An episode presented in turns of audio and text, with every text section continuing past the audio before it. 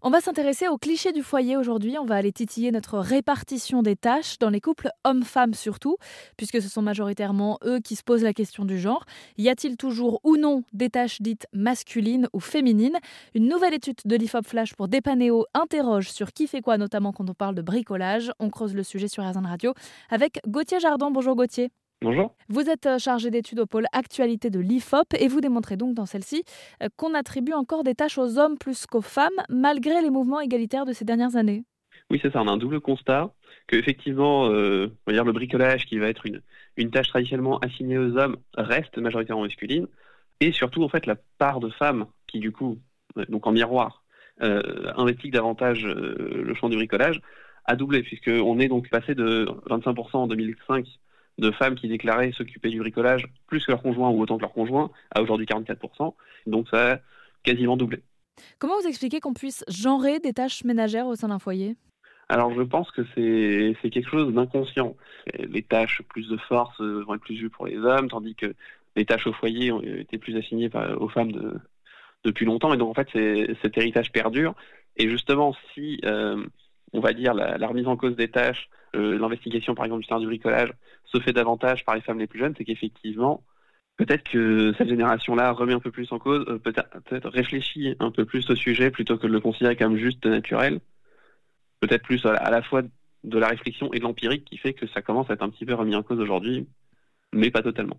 Et est-ce qu'on arriverait à, à se projeter dans quelques années à quoi ressemblera cette, cette répartition des tâches ou pas ?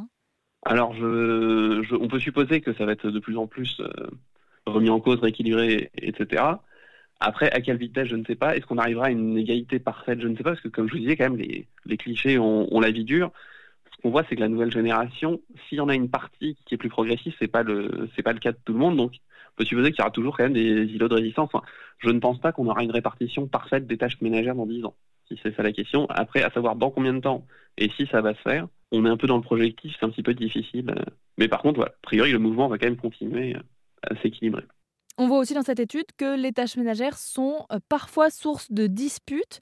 Une femme sur deux aurait confié avoir des conflits avec son partenaire au moins de temps en temps sur le sujet de la réalisation de petits bricolages, c'est-à-dire ? Alors, pas d'alarmisme non plus, hein. On est seulement à, à seize pour cent des, des Françaises qui se disputent régulièrement avec leur conjoint. Mais voilà, ça, le, le bricolage peut être quand même une source de tension.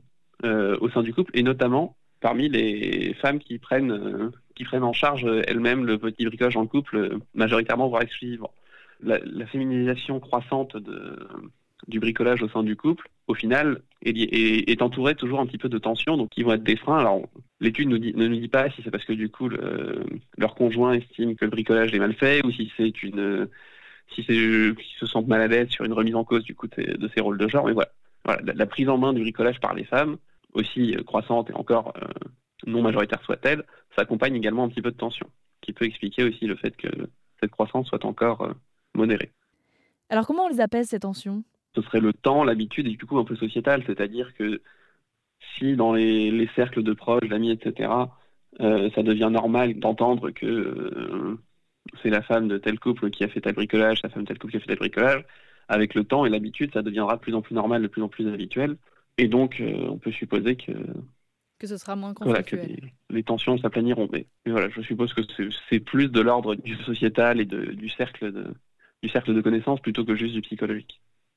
Gauthier Jardin, je rappelle que vous êtes chargé d'études à l'I F O P et vous nous avez donc aidé à comprendre cette étude que vous publiez « Qui fait quoi dans le couple ?» pour savoir où nous en sommes en deux mille vingt-trois en termes de tâches ménagères genrées et notamment celles dites masculines. Merci à vous.